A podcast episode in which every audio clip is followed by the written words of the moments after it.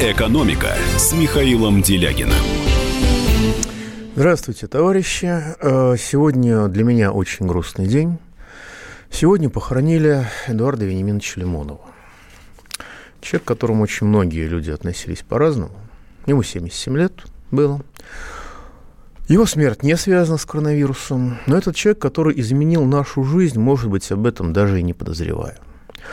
Просто сопротивляясь, как умея, людоедской политике государства, политике, направленной объективно на уничтожение людей, уничтожение страны. И сопротивлялся он так, что он вынуждал это государство реагировать и в чем-то становиться человечнее. Я сейчас расскажу два эпизода, которых я не рассказывал никому никогда. И ему я это не говорил, потому что я совершенно, так сказать, ему не был близким человеком никогда. Два эпизода, когда он действительно, с моей точки зрения, э, изменил не людей, не настроение людей, не мир, он изменил политику. Ну, повлиял на изменение, скажем так. Первое, над ним достаточно жестоко, э, его, так сказать, плохо к нему относилась интеллигенция, не только интеллигенция. Была такая четкая позиция, что он подставляет детей под репрессии и ломает им жизни из-за своих политических интересов. И я присутствовал несколько раз при разговорах, когда людям, которые эту позицию высказывали, внешне она была вполне справедливой, им на это отвечали. Простите, ребята, но ведь э, вы же создали такую систему, что у, у молодежи нет никаких возможностей заняться ничем. У них нет, вы лишили их возможности стать кем-то, в этой жизни и в этой стране. И лучше уж они э, будут сидеть э, за политические статьи, чем за уголовные. Ну, просто потому, что э, политические отношения другое в местах лишения свободы. Ну, и после лишения свободы у них другие перспективы, чем у простых уголовников. Если огромная часть молодежи не имеет никаких перспектив в жизни и вынуждена выбирать между смертью от передоза и уголовными преступлениями, то Лимонов, да, может быть, они будут сидеть, но за политику и э, за что-то более возвышенное, и думать они будут о чем-то более высоком. И вот из этих, когда вот э, люди, которые, так сказать, из, из российской бюрократии смеялись так над Лимоновым и ненавидели его за это, вот из этих ответов ну, отчасти из них, безусловно, выросла не вся молодежная политика Кремля, но в значительной степени она, выр... она возникла потому, что э, люди увидели, что да, действительно, они построили мир, в котором молодежь может выбирать между шприцом, бутылкой, уголовной статьей или политической статьей, а больше у них перспектив нет. И молодежные проекты Кремля, все эти наши, все эти МГЕРы и так далее, и так далее, они действительно кому-то дали перспективу. Но очень многим они как минимум позволили заняться в жизни чем-то, что не связано с нарушением закона, и тем самым сохранили возможность для нормальной жизни. Вот. Э, я не оправдываю использование детей, уважаемый 0988.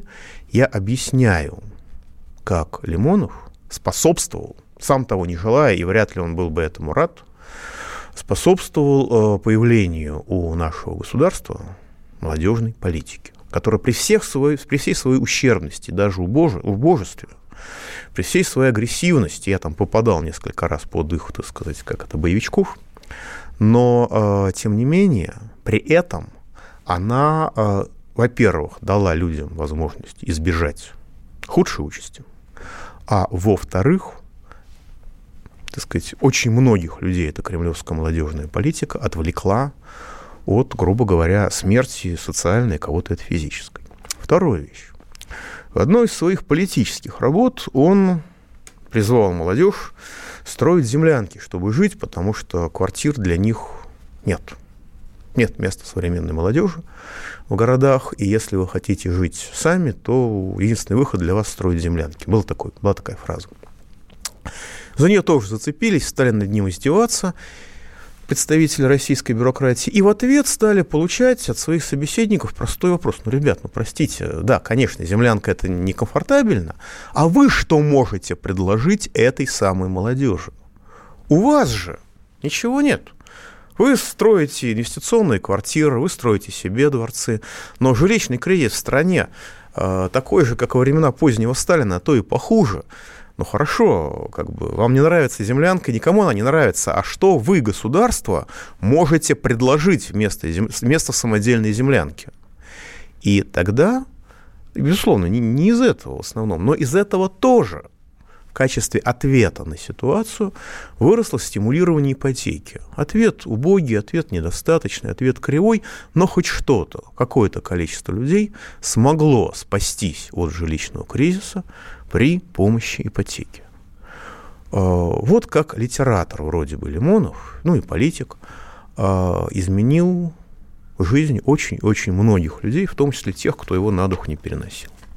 И я считаю, что это Лимонов – это гений русской жизни. Я не могу а, об умерших людей, людях вроде Лимонова говорить в прошедшем времени. Ну вот мое владение русским языком не позволяет мне этого делать. Потому что, в конце концов, люди живы, пока мы их помним, и пока мы к ним как-то относимся. Да, вот э, 0724 пишет, бесстрашный человек, и своими убеждениями не торговал, как 90% политиканов, одобряющих все. Согласен. Только не 90, а сильно больше, извините меня, конечно. Вот. И для меня Лимонов это был гений русской жизни, вот именно русской. Как жить, чтобы все повидать, все, что захотелось проверить на зуб, принять для себя все решения правильные или неправильные, но свои, те, которые он считал правильным, и при этом влиять на все, влиять на то, что даже в голову не помещается, пусть даже и нечаянно. Вот это был гений русской жизни. А уже потом он писатель, уже потом он политик, уже потом он все остальное. Хотя хороших слов о нем сказано достаточно. И обратите внимание, даже самые конченые подонки из себя ничего плохого в его адрес – выдавить не смогли. Ну, по крайней мере, так сказать, из тех подонков, за которым я периодически присматриваю. Может, я, конечно, ошибаюсь, но тем не менее. Вот. Ну и хорошая новость. Да, как это, мертвых в землю, живых за стол. Есть такая испанская поговорка. Я проношу извини, если кого-то обидел. Но есть у нас сегодня и хорошие, с моей точки зрения, новости. Новость. Потому что Сегодня Банк России был день, когда Банк России должен был решать, повышать процентную ставку или не повышать. И я очень сильно боялся, даже провел вопрос в интернете, и 64% людей считали, что Банк России повысит процентную ставку, как это было в прошлые экономические кризисы, просто потому что это условный рефлекс. И тем самым, да, немножко стабилизирует рубль, но при этом нанесет страшный удар экономике, чудовищным образом подорвет экономику, разрушит очень много как это было в декабре 2014 года. Да еще и паник, панику, волну паники запустят, потому что тогда повышение процентной ставки вело сначала к панике к провалу курса рубля, ну а потом уже, так сказать, иногда к стабилизации, иногда и не к стабилизации. Вот. Э, безусловно, вы здесь правильно пишете, 0,619, что нужно э, снизить ставку рефинансирования желательно до нуля. Вы понимаете, действительно, деньги должны быть дешевые. Это условия развития экономики и даже человеческой жизни, потому что если деньги дорогие, то жизнь дешевая, а если деньги дешевые, ну тогда жизнь дорогая, это как бы в противоречии идет. И ну, жизнь человеческая, имею в виду. И э, деньги должны быть дешевыми, это средство, а не цель, это инструмент, это подтверждение того, что мы все делаем правильно, когда они приходят. А, не более того. Но э, для того, чтобы сделать процентную ставку низкой, нужно ограничить финансовые спекуляции. Все развитые страны на уровне зрелости, на уровне зрелости финансовой системы, которая есть у нас сейчас, стали развитыми только потому, что они ограничивали спекуляции. Американцы одним способом, японцы другим, европейцы третьим, китайцы четвертым, все по-разному, пятым. Можно выбирать способ, но вы обязаны ограничивать финансовые спекуляции, чтобы эти дешевые деньги из экономики не ломанулись на спекулятивные рынки и не снесли все к чертовой матери. А, значит, значит, раз так, нужно ограничивать эти спекуляции. А либерал – это же не ругательство. Либерал – это человек, который служит финансовым спекулянтам. Пчелы против меда бывают – а вот либералы против финансовых спекуляций не бывают. Это их, так сказать, определяющий фактор. И госпожа Набиулина не может ограничивать финансовые спекуляции по тем же причинам, по которым верующий не может надругаться над своей священной книгой. она э, религиозно, с моей точки зрения, воспринимает догмы либерализма. Поэтому она сделала максимум, что возможно. Она не стала повышать процентную ставку, за что ей спасибо. А теперь у меня к вам вопрос, дорогие друзья. А вот в связи со всей этой паникой вокруг коронавируса и э, экономическим кризисом, который уже, уже пришел, сделали ли вы какие-нибудь запасы? Если вы какие-нибудь запасы сделали, звоните 8 495 637 65 19. Если вы значимых запасов, если вы значимых запасов не сделали, 8 495 637 65 18. Еще раз, идет голосование. Если вы сделали значимые для себя запасы, 8 495 637 65 19 сделали значимые запасы, последние числа 19. Если вы значимых для себя запасов не сделали, последние числа 18. 8 495 637 65 18. Причина любая. Вы не боитесь вируса, у вас нет денег, у вас плохое настроение. Все это совершенно не важно. Совершенно не важно. А, главное – это результат. Что вы делаете и что у вас получается. Пауза будет короткой. Не переключайтесь. Счастливо. Экономика. Самые осведомленные эксперты. Самые глубокие инсайды. Самые точные прогнозы. Точные прогнозы. Знаем все лучше всех. Ведущие. Неудержимый Мардан и прекрасная Надана Фридрихсон. Первая радиогостинная «Вечерний диван» на радио «Комсомольская правда». Два часа горячего эфира ежедневно по будням в 6 вечера по Москве. «Экономика» с Михаилом Делягиным. Здравствуйте, дорогие друзья. Я так, на самом деле, опечален э, смертью Лимонова, что я забыл сказать главное в нашей передаче. Наш студийный номер телефона 8 800 297 02. Пишите WhatsApp и Viber. Плюс 7 967 297 02. Ну и голосуйте. У нас идет голосование. Значит, если вы, э, ваша семья, сделали значимые для себя запасы, 8 495 637 65 19. Последние э, числа 19. Если вы значимых для себя запасов по любой причине не сделали, 8 495 637 65 18, последняя цифра 18. Ну и э, тут пишут по поводу коронавируса. Да, вас спасибо большое, что меня поздравляют с днем рождения. А, коллеги, а если вы мне присылаете э, видеоролики, я не буду их озвучивать в эфире, уважаемый товарищ Федор, потому что я не знаю, что вы там говорите. Понимаете, люди разные, некоторые с матом роликами присылают и поделали вообще. Так что, пожалуйста, пишите в WhatsApp и Viber буквами. Я понимаю, что это трудно и тяжело. Плюс 7 967 297 02. Но очень важная вещь, что самое главное в эпидемии любого сезонного гриппа, тяжелого особенно, очень важно, это повышать иммунитет. Важная вещь для повышения иммунитета, помимо того, что вы все знаете, там ремонтадин, инфлюцид, чеснок, э, водочка с перчиком, банька, мед с чаем и так далее, и так далее, и так далее. И, конечно, камфорный спирт, который нужно обтираться снаружи, а не внутри, промывать носоглотку хозяйственным мылом, перед э, выходом из дома и после входа в дом мыть руки, само собой, высшее достижение медицины за там 3 или 4 тысячи лет ее существования. Очень важно, как все забывают об этом. Необходимо хорошее настроение. Это вопрос не, э, так сказать, психологии, не аутотренинга, не комфорта. Это вопрос иммунитета вашего организма. А у меня были ситуации, ну, я не очень хорошо слежу за своим здоровьем, к сожалению. У меня был случай, когда я с велотекущим воспалением легких на ногах проходил не меньше месяца, а может быть и больше. И когда я в конце концов с этим делом пришел к врачу, и он увидел рентген, вот, а, ну, он мне сначала сказал, вы знаете, а, сейчас мы вам все пропишем, у нас очень хороший психиатр.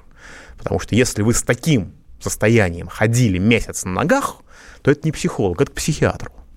А второе, что он сказал, он мне выписал на безумные деньги совершенно антибиотиков, Он мне рассказал, это было довольно давно, тогда еще не было пятого поколения антибиотиков, что они тяжелейшие депрессанты и некоторые компенсаторы к этим антибиотикам, чтобы по почкам, по печени не било, тоже тяжелые, в общем, вещи.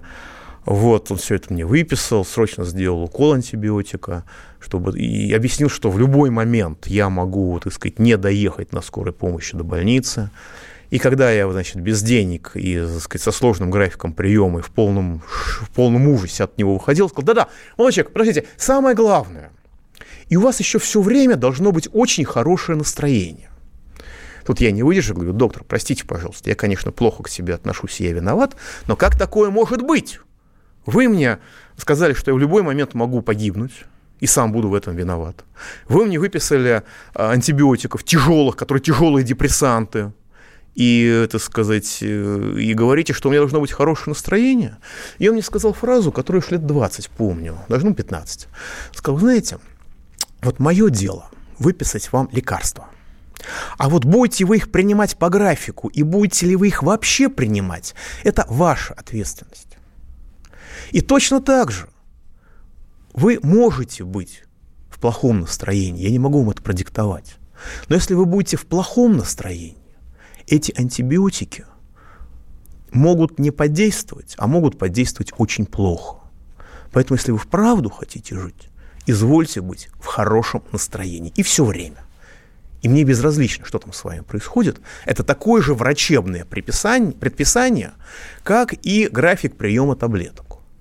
Я считаю, что это важно в любой сложной ситуации, особенно связанной со здоровьем и с иммунитетом. Это врачебное предписание. Если мы вправду хотим жить, у нас должно быть хорошее настроение. Не то, что мы панике не должны поддаваться, которая убивает. Да? Мы должны быть в хорошем ровном расположении духа. Не потому, что, ой, посмотрите, какой цветочек, какая капелька воды, и нужно радоваться жизни, не обращая внимания на реальность. Нет. Это вопрос, подействуют ли лекарства в одних ситуациях, и это вопрос уровня нашего иммунитета в других ситуациях. И это на самом деле серьезно. Я совершенно спокойно отношусь к разговорам о том, что как бы жизнь плохая или жизнь хороша. Я стараюсь критиковать, потому что аллилуйщиков у нас хватает и без меня. Но когда есть за что похвалить э, людей, я хвалю всегда. А, Мишустин сделал две... Да, Набиульна сделала хорошую вещь э, значит, э, она не повысила процентную ставку, хотя ее инстинкты, ее рефлексы толкали ее наверняка к тому, чтобы повысить процентную ставку и гробить экономику. Может быть, она это еще сделала. Но по состоянию на сегодня, на пятницу 20 марта, она сделала максимум хорошего, что она могла сделать как э, глубоко инфицированный либерализмом человеку. И она, так сказать, дала команду, чтобы людям, которым установлен диагноз коронавируса, можно было э, продлевать э, кредиты. Другое дело, что банки имеют право это делать и так. И другое дело, что люди, которые, так сказать, не заболели коронавирусом, а, скажем, попали на самоизоляцию или попали в больницу, а, а потом у них не оказалось коронавируса, всего этого не касается. Но, тем не менее, это некоторое позитивное действие. Вот 7 часов назад главврач больницы в Коммунарке сообщил, у нас на самом деле э, в двух больницах, это не полные данные по Москве, но 7 часов назад 412 человек находилось на лечении, как я понимаю, на наблюдении, внебольничная пневмония 102 случая, коронавирус 62, э, значит, на э, вентиляции легких не было никого. То есть это тоже неплохо пока. Давайте примем звоночек. Да, Алексей Заванова, в эфире. Здравствуйте, Михаил Геннадьевич. Да. Очень приятно вас слышать. У меня э, такие три вопроса, в общем-то. Да. А, как вы думаете, российские либералы считают себя бессмертными? Куда они побегут, когда народ поднимется вообще-то? Я вообще в мирный переход власти в руки истинно народного правительства и вообще левого правительства не верю, потому что, по моему мнению, они будут цепляться до последнего, будут э, выборы... Понятно. Второй вопрос. Э, ну, в общем-то, вот э, куда побегут вообще и э, Понятно. когда, когда, по вашему мнению, значит, терпение народа лопнет. Понятно. Значит, куда побегут? Э, ну, знаете, уже есть такая шутка, широко распространенная в соцсетях, что в связи с коронавирусом пора отправить правительство Российской Федерации в места постоянного проживания. Франция, Германия, Италия, США и так далее. Ну, я не уверен, что она соответствует действительности, но она очень четко соответствует той политике, которую эти сменяющие друг друга правительства проводят. И в целом российские власти. А когда побегут? Ну вот когда, так сказать, э, народ э, решит, что эта страна принадлежит ему, а не тем, кто даже не вписывает его формальные документы, ну вот тогда, вероятно, и побегут.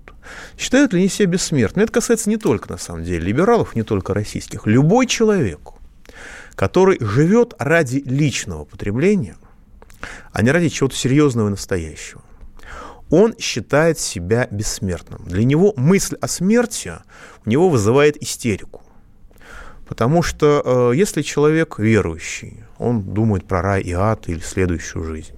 Если человек э, коммунист, он живет ради следующих поколений, чтобы они жили лучше других. Коммунизм – это принципиальная иде- альтруистическая идеология. Но если живет человек только ради себя – для него мысль о смерти, сама мысль о смерти – это смерть, это катастрофа, это разрыв мозга и разрушение сознания. Поэтому он эту мысль исключает вообще в принципе своей жизни, и в силу этого он искренне считает себя бессмертным. Обратите внимание на так называемых селебрити, всех этих интер, так сказать, извините, интернет-звездочек, всех этих гламурок, гламуров и прочего.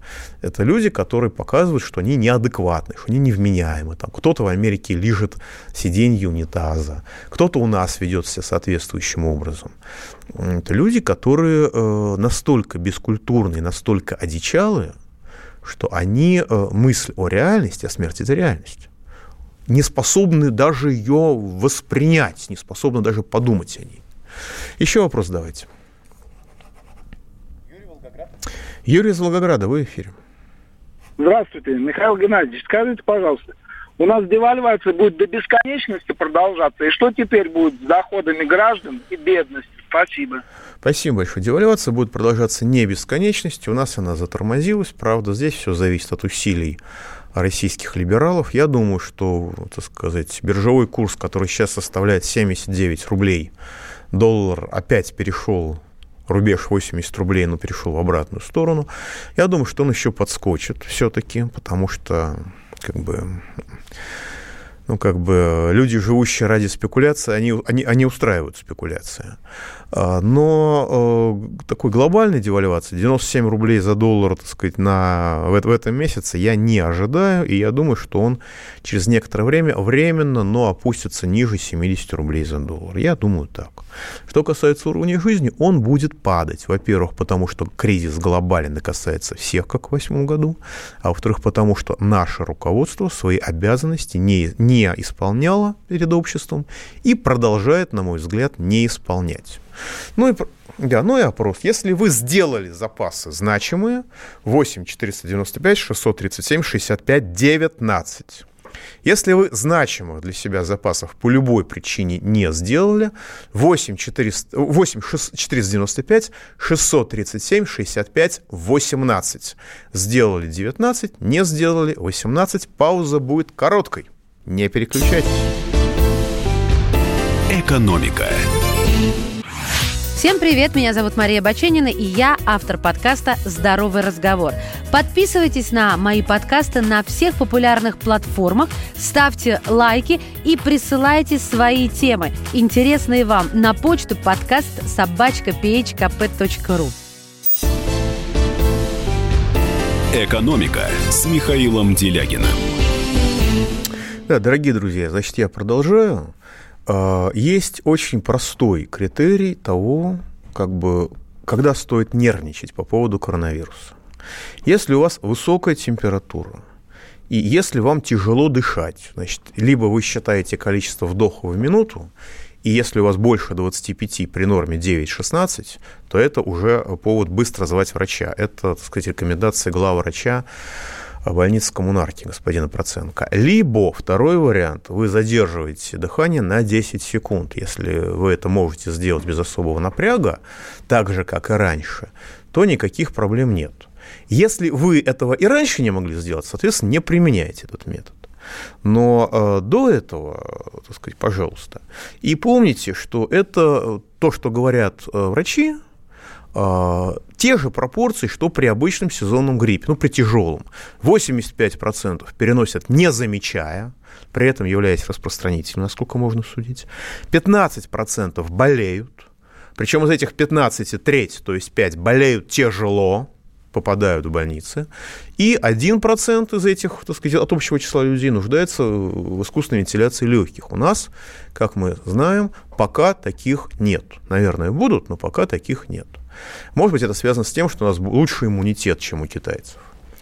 Вот. Но в целом нормальные средства, так сказать, гигиены, нормальные средства личной безопасности, как при, сезонной, при сезонном гриппе, и то, что этим занимается не гриппа, да, то, что этим занимается э, профильный институт, да, и то, что именно они расшифровали полностью э, геном, э, геном этого вируса, для меня это является косвенным признаком того, что да, действительно, это не только выглядит как сезонный грипп, и имеет следствие как сезонный грипп, и ничем не отличим от сезонного гриппа, но это действительно сезонный грипп, хотя тяжелый, и из тех осложнений, которые дают сезонные гриппы, я не буду вас запугивать, но пока э, даже третий еще, так сказать, мы не видим. И не видели в Китае.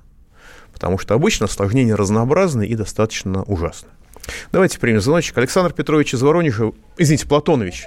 Платонович, извините, ради бога, из Воронежа, вы в эфире. Да, Добрый день, рад слышать. Михаил, да. у меня предложение. Вот есть прекрасный город Пенза, и мое предложение такое. Наше правительство отправить работать и жить в эту Пензу, чтобы они жили, работали в этой Пензе. Очень прошу, пожалуйста, протолкните этот момент. Я думаю, для всей России будет это лучше. Александр Платонович, а чего так плохо относитесь к Магадану? Прекрасный город со вполне приемлемым климатом, с богатой историей и, в общем-то, исторические коннотации с эффективностью деятельности нашего правительства более откровенные, чем с Пензой. В Пензе, между прочим, дата-центр Сбербанка, если я не ошибаюсь, находится. И, в общем-то, это город такой не фольклорный, а вполне себе даже очень нехороший. Ну, конечно, э, жителям Пензы лучше это не говорить. Каждый кулик у нас хает свое болото, не хвалит, вопреки Далю. Но, тем не менее, я бы отправил наше правительство сильно подальше. А учитывая современную, современную систему связи, современные, так сказать, доступности коммуникаций, ну, знаете, можно и Центральноафриканскую республику рассмотреть в качестве места пребывания. Не всем же, так сказать, баловаться в Куршевелях и на Лазурных берегах. Давайте примем еще звоночку. Игорь из Симферополя в эфире. Алло, здравствуйте, Михаил Геннадьевич. У меня такой вопрос. Вот сейчас за, за бюджетные деньги опять будут вывозить туристов из-за границы, богатеньких туристов. А не считает провинция зарплаты 15 тысяч, которая никогда не ездила на отдых за границу, опять ничего не получит. Ведь две недели назад было тоже известно, что за границу ездить опасно. Однако они на свой страх и риск поехали. А теперь под предлогом, что русские своих не бросают, требуют, чтобы их вывезли за государственные деньги. Но справедливости ради я должен сказать, что эти люди э, купили билеты туда-обратно за свои деньги, и у них просто сгорели обратные билеты, то есть они эти деньги заплатили. Вот. То, что государство за них вступает, ну хорошо, а мы должны их бросить, я правильно ваш вопрос понимаю? Да, конечно, это а, а, отвратительно, что наше государство полностью игнорирует 70% населения, которые являются бедными и нищими. Я тут краем уха услышал, то ли по телевизору, то ли по социальным каналам, что там некоторые российские бюрократы искренне считают, что доход 17 тысяч рублей в месяц делает человека принадлежного, превращает человека в, в часть среднего класса. Я надеюсь, что я ослышался, потому что это, так сказать, лютое оглумление, лютое издевательство хуже пенсионной реформы, с моей точки зрения. Но в данной ситуации, ну хорошо, просто представьте себе, А ну, господин Абрамович попал там на необитаемый остров, он может оплатить самолет ради своего спасения, должен оплатить. А если там какой-нибудь менеджер средней руки с зарплатой хорошо 60 тысяч рублей попал, но он не сможет оплатить самолет из-за своего спасения. Вот, так что здесь я думаю, что вопрос немножко не по делу. Так, э, давайте еще звоночек примем. Эмилий Симферополя, вы в эфире. Алло, здравствуйте. Здрасте. Э, во-первых, с днем рождения вас, Михаил Спасибо Геннадьевич. большое, спасибо огромное. Мне очень приятно, Эмиль. Спасибо. Ага. Во-вторых, вот такой вопросик. Вот недавно, вот сейчас есть серия интервью, да, с президентом э, ТАСС публикует. И вот в одном из интервью президент наш заявил, что все перекупщики, ну не то чтобы заявил, он говорит, я как народ. Все перекупщики это ю эти, как они, жулики. Вот, э, вот, ну, я отношусь к категории, так сказать, перекупщиков, я индивидуальный предприниматель. Но вот как нам развиваться в такой стране, где вся, весь, так сказать, вся страна, включая президента, считает жуликами перекупщиков? А, Эмиль, Эмиль, Эмиль. А, вы знаете, я не знаю, что там считает президент. Я это интервью не слушал. Я надеюсь, что вы его как-то, так сказать, не очень правильно поняли. Но даже если президент считает так, то страна считает немножко по-другому. Ну, просто поверьте. Налоговик, да, он вас ненавидит, с моей точки зрения, как представитель, как человек, который сам зарабатывает деньги, рассматривает как объект извлечения средств и прочее, но э, для людей враг – это те, кто нажились на приватизации. Это олигархи, это торговые сети, которые там в разы завышают цены, ну, по крайней мере, на десятки процентов. Вот это враги для обычного человека. А когда он смотрит на человека, который торгует условно на базаре, или на челнока, или еще на, на подобное, я понимаю, что у вас небольшой бизнес, то он не считает его врагом, потому что даже если человек имеет хорошую работу, он понимает, что завтра он ее может потерять, и другого способа себя прокормить он не найдет. Это в позднем Советском Союзе, когда, если вы были способны дойти до кассы, вы свои 90 рублей в месяц получали, да, там спекулянт, форцовщик, был враг. А сегодня, когда дефицит, насколько я могу судить, организуют некоторые сами торговые сети, потому что по-другому невозможно объяснить то, что у нас с одной стороны все склады забиты, а в торговых э, сетях далеко не везде есть все. Да? Как бы, ну, представить себе, что э, не могут подвести, не могут спрогнозировать, не имеют складских мощностей, ну, как-то я не верю в это. А, то есть мы видим, что то, э, так сказать, ажиотаж, который раньше разжигали спекулянты, сейчас разжигают сами торговые монополии. Это мое предположение и гипотеза. Ну, альтернатива, что они безумные и сумасшедшие, не способны ничем управлять. Да, вот кого ненавидят люди. А таких же, как они сами, ну, может быть, чуть побогаче, люди, в общем, не ненавидят. И в этом отношении, поверьте, я думаю, что вы можете со своим окружением поговорить, как вас ненавидят или не ненавидят. И вы будете э, знать ситуацию значительно лучше, э, чем люди, сидящие в телевизоре и пишущие друг другу речи. Поэтому я думаю, что нам много чего нужно опасаться, но вот этого опасаться не надо. Нурлан спрашивает, вернут ли в России кредитную, введут ли в России кредитную амнистию? А, а, Нурлан, не введут. Это государство значимых послаблений для людей, я очень хочу ошибиться, но я боюсь, что это так, скорее всего, не сделают. И рассчитывать на кредитную амнистию вам, с моей точки зрения, нельзя. Вот недавно люди, э, так сказать, местные власти получили официальное разъяснение из комиссии Совета Федерации. Знаете, какое? Оказывается, нам с вами высочайше разрешено собирать валежник в лесу, но категорически при этом запрещается использовать для его транспортировки автомобили и даже санки. Понимаете, запрещено на санках возить валежник. Как эти люди могут ввести кредитную амнистию? Да у них язык не повернется. Давайте еще звоночек примем. Еще звоночек давайте примем. Алло. Алексей, в эфире, да. Добрый вечер. Здрасте. Э, ну вот сейчас недавно наш уважаемый знаменитый русский строитель Ротенберг получил из рук нашего не, не менее любимого президента звание героя, э, героя труда, звезду. Вот. Но почему не говорят, насколько дороже нам этот мост он построил, чем в Китае, например, стоит один метр погонные моста и сколько обошелся нам в России? Спасибо. Ну, вы знаете, я думаю, что господин Ротенберг получил Героя труда в том числе для этого и за это. Труд же разный бывает. Один человек трудится, строит мост, а другой человек трудится, выбирает проект, чтобы этот проект был более дорогой, а не более дешевый, потому что э, проект туннеля, как ни парадоксально, был значительно более дешевый, но его даже рассматривать не стали. Вот, так что я думаю, что товарищ Шаттенберг получил героя труда, в том числе и за то, что вы сейчас озвучили, если, конечно, это соответствует действительности. Знаете, как в шутке, почему мост очень долго идет вдоль берега, а не поперек? Ну, что 8 миллиардов долларов или сколько там поперек пролива не помещаются, нужно вдоль. Э, пауза будет короткой, не переключайтесь, но это, разумеется, была шутка. Просто. Экономика.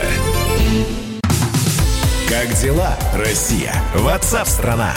Это то, что обсуждается и то, что волнует. Это ваши сообщения в прямом эфире, в том числе и голосовые. Каждый день с 11 до 15 часов с Михаилом Антоновым. Эфир открыт для всех. Включайтесь. Радио «Комсомольская правда». Радио про настоящее.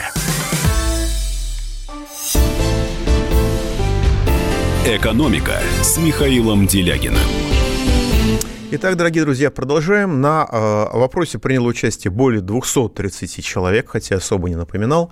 28% сделали значимые для себя запасы.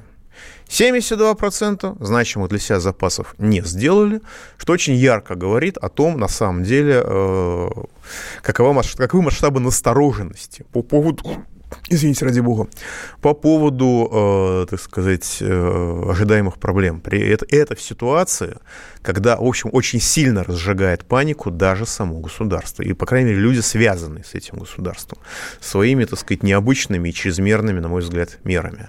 Да, вы тут пишете, справедливо вступаете из-за блогеров, что я их несправедливо обидел. Абсолютно правильно. Блогеры, святые люди на фоне многих менеджеров, а, в том числе уважаемых компаний, которые демонстрируют потрясающий уровень. Я позволю себе прочитать одно только письмо от менеджера, которое сейчас мне пришло в начале передачи. Добрый день. Меня зовут Николай, я представляю компанию «Озон». Сотрудник нашей компании, Мария такая-то, была у вас в гостях в среду. Скажите, пожалуйста, как мне получить фрагменты с ее участием? Спасибо. То есть в компании «Озон» интернет-магазине, очень уважаемом, работают люди, которые вообще не понимают, кому и по какому поводу и что они пишут. Уважаемый Николай, вы можете зайти на сайт комсомольская-правда.ру и в разделе «Радио» найти фрагмент передачи. Любой шестиклассник, даже любой четвероклассник это сделать совершенно спокойно, потому что он умеет пользоваться Яндексом и в целом понимает, как работает интернет. А вы, работая в интернет-компании, судя по всему, этого не понимаете. Но здесь не могу не сказать о проблемах доставки, потому что, скажем, есть компании типа Утконоса, которые честно говорят, ребят, у нас перегрузка, мы вашу еду до, до, доставим вам через 9 дней. Никаких проблем. Ну вот посмотрим, 26 марта доставят или не доставят, но я это понимаю. У компании Озон были лютые проблемы с доставкой, то есть они вообще практически, ну не то чтобы не доставляли, доставляли не то, не тогда, не так, отдали на аутсорсинг какой-то непонятной фирме, которая вообще производила впечатление невменяемых людей, их курьеры, до всех этих кризисов, я об этом проводил эфир на личных ощущениях. Сейчас они, значит, перекладывают на завтра, на завтра, на завтра несколько раз, при том, что обещали доставить продукты точно в срок. Несколько раз перекладывали. В конце концов сказали, мы вам доставим 20-го. А, вместо, там, по-моему, 17 числа. Но в итоге доставили 19 вымотав все нервы, и смс которые от них приходят, к реальности отношений иногда вообще не имеют никакой. То есть они правда не понимают, кому, по какому поводу и зачем вообще они обращаются. Вот так работают некоторые менеджмент, некоторых корпораций. Да, я приношу извинения перед блогерами, если я кого-то обидел. Итак, Виктор, вы в эфире. Здравствуйте. Здрасте. Уважаемый Михаил Геннадьевич, вопрос э, у меня один будет. А, если один банк соединяется с другим, э, то банк, который более сильный, имеет право менять э, процентную ставку по вкладам, депозитам того банка, который он взял под свое крыло? Нет. По старым договорам, по старым договорам ничего изменяться не должно.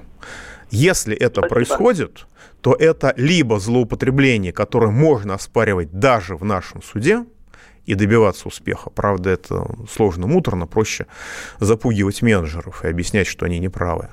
А, либо а, возможность этого прописана в договоре мелким шрифтом, это нужно проверять. Так, вот Светлана еще пишет, у меня депозит до июня 250 тысяч рублей, что делать? А, Светлана, я бы не дергался, честно. Честно, я бы не дергался. Цены на лекарства уже подскочили, некоторые цены еще вырастут, зависит от того, какой у вас процент, но в общем и целом а, я бы не дергался, потому что я думаю, что в июне курс будет, курс доллара будет меньше, чем сейчас, и вы сможете а, переложиться в доллары. Это то, что делаю я, в том числе со своими некоторыми деньгами. Вот, так что мы с вами будем рисковать вместе, если вы э, меня послушаете. Имеете право меня не слушать, полное. Еще, да, Вадим из Подмосковья, вы в эфире. Алло, добрый вечер, Михаил. Ну, вам в день рождения вопрос-подарок. А, вот, смотрите, наш, наш новый премьер, как, как Чубайс некогда сказал, упокоил народ, у нас очень много денег. Но деньги – это общественный договор, и вот даже на моей памяти, на моей жизненной памяти, деньги обесценивались несколько раз. Ведь что стоит эта фикция, если начнется серьезный кризис? Вопрос. Объясните, пожалуйста. Вопрос. Ну вот чего стоит, как может наш госфонд Понятно. Утопнуть? Понятно. Вот моя семья хорошо помнит гражданскую войну, мой род. Вот, одичание, разрушение повседневной жизни, разрушение коммуникации, когда из крана вода не течет никакая и так далее. Многие мои друзья попали в похожую ситуацию в разных местах при распаде Советского Союза. Если происходит распад социума, деньги не значат ничего. Если социум сохраняется, то деньги кое-что значат, а кое-что стоят. Как вы правильно сказали, это общественный договор. А когда кто-то в России говорит, ну, у нас много денег, да, ну, он, может, страну имеет в целом, но это означает обычно, что у него лично много денег, а у остальных денег мало. Справедливости ради, надо сказать, что Мишустин сделал две правильные вещи. Он э, снизил резко статус Минфина. Минфин, который всегда был подчинен лично премьеру, теперь подчинен вице-премьеру. Это называется «тень, знай свое место». Потому что Минфин часто был более влиятельным, чем правительство. Сейчас он занимает нормальную позицию, какую должен занимать скопище бухгалтеров. Ну и э, Мишустин э, дал поручение э, дать бизнесу отсрочку по арендным платежам. Малый и средний бизнес э, получит существенное послабление при выплате арендной платы в 2020 году из-за коронавируса. К сожалению, только, только э, в том случае, если они платят аренду государству. Но и это тоже больше, чем ничего. Ну и, наконец, последний. Не могу не отметить. Минпромторг, как это старик Державин нас заметил, в гром сходя благословил. Я процитировал э, в одном из интервью российских бизнесменов, которые говорили, что уголовный кодекс запрещает ввозить несертифицированное медицинское оборудование, и под это понятие, в общем-то, попадают системы для тестирования коронавируса и даже медицинские маски. Вот. И э, я об этом сказал, и Минпромторг официально проинформировал, что я якобы сознательно ввожу россиян в заблуждение. То, что я делаю это сознательно, это клевета, это уголовное преступление. И обвинение в клевете в уголовном преступлении. Я надеюсь, что я от этих новых феодалов и людей, производящих впечатление новых феодалов, все-таки получу извинения за это оскорбление. Но Минпромторг официально объявляет, что никаких запретов не существует ни на ввоз тест-систем, ни на импорт медицинских медицинских масок из других стран. Это новость хорошая, но они очень лукаво говорят, что нет запрета на ввоз.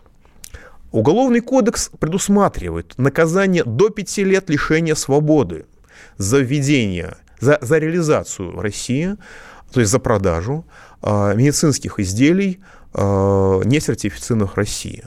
Тест-системы на коронавирус в России не сертифицированы, и, по-моему, никаких исключений из Уголовного кодекса нет. То есть то ли Минпромторг опроверг уголовный кодекс и отрицает его, ну, то ли Минпромторг еще что-то делает, но я надеюсь, что мы все с вами э, видим прямо сейчас э, в аптеках э, огромное количество медицинских масок и огромное количество импортных тест-систем на коронавирусы. Потому что маски могут быть дефицитом, ладно, и в других странах, и закупить их может быть негде. А вот тест-системы на коронавирусы из Китая точно высвобождаются. Ну, наверное, они есть в аптеках, просто я как-то их случайно не вижу. Вот такой облизорукий. Пауза будет короткой, не переключайтесь. Экономика. Роман Голованов, Олег Кашин, летописцы земли русской. Наш этот веселый и бессмысленный треп, давайте его минимизировать, потому что содержательная беседа нужна. Сейчас же модные темы какие у нас главные? Феминизм, высокие технологии, ну и чего уж там, советская ностальгия. Олег, вырежут ваш голос и будут рассылать сейчас по WhatsApp мамочки во все свои чаты, скидывая, вот, Олег Каш, он же на радио выступает, он же серьезный человек. Вообще, Роман, разумнее меня, как правило, оказываетесь. Реакция ваша. Это пугает. Ну, меня тоже, на самом деле, да. Кашин-Голованов. Отдельная тема. На радио «Комсомольская правда». По будням в 9 вечера по московскому времени. Ну и пускай посадят, зато какой пиар будет.